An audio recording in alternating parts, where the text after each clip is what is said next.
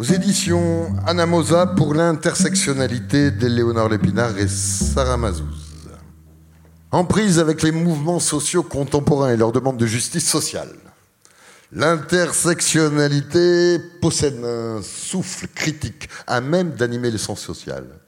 à rebours d'une sociologie d'expertise surspécialisée et courant le risque d'être socialement hors sujet.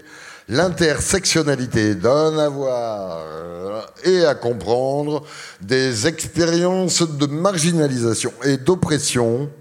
en permettant d'analyser comment les formes qui structurent nos sociétés de façon hiérarchique, capitalisme, patriarcat, hétéronationalisme, xénophobie, s'imbriquent et se renforcent mutuellement.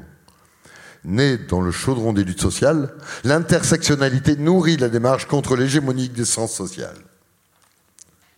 L'intersectionnalité permet donc de construire du commun sans avoir à passer par une abstraction des différences. Elle invite à produire en un universalisme concret, incarné dans les différences et les histoires spécifiques de celles et ceux qui forment le corps politique. Cette perspective permet la constitution de coalitions politiques, non sans les difficultés propres à toute mobilisation collective. Au niveau collectif, l'intersectionnalité politise les différences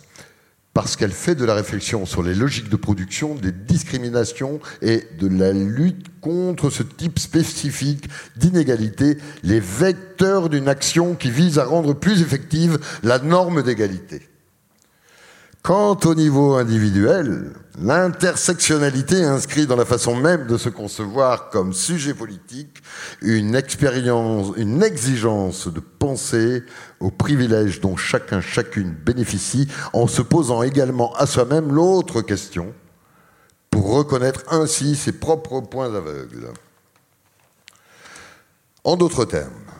loin d'être l'instrument d'un relativisme mou, comme aiment à le croire ses détracteurs, détractrices, l'intersectionnalité offre un modèle politique concurrent de l'universalisme abstrait, en ce qu'elle appelle à produire concrètement de l'égalité à partir de la prise en compte des positions spécifiques des uns, des unes et des autres, et des, des types particuliers d'oppression auxquels les uns, les unes et les autres sont soumis, soumises en ce sens. Plutôt que de nous laisser croire que nous réalisons déjà un universel qui nous met en droit d'assigner celles et ceux qui nous paraissent autres à des identités stéréotypées et essentialisantes, elle nous invite plutôt à constamment nous demander si nos actions, nos postures et nos discours parviennent à satisfaire pour soi et pour les autres une exigence d'universalisme concret.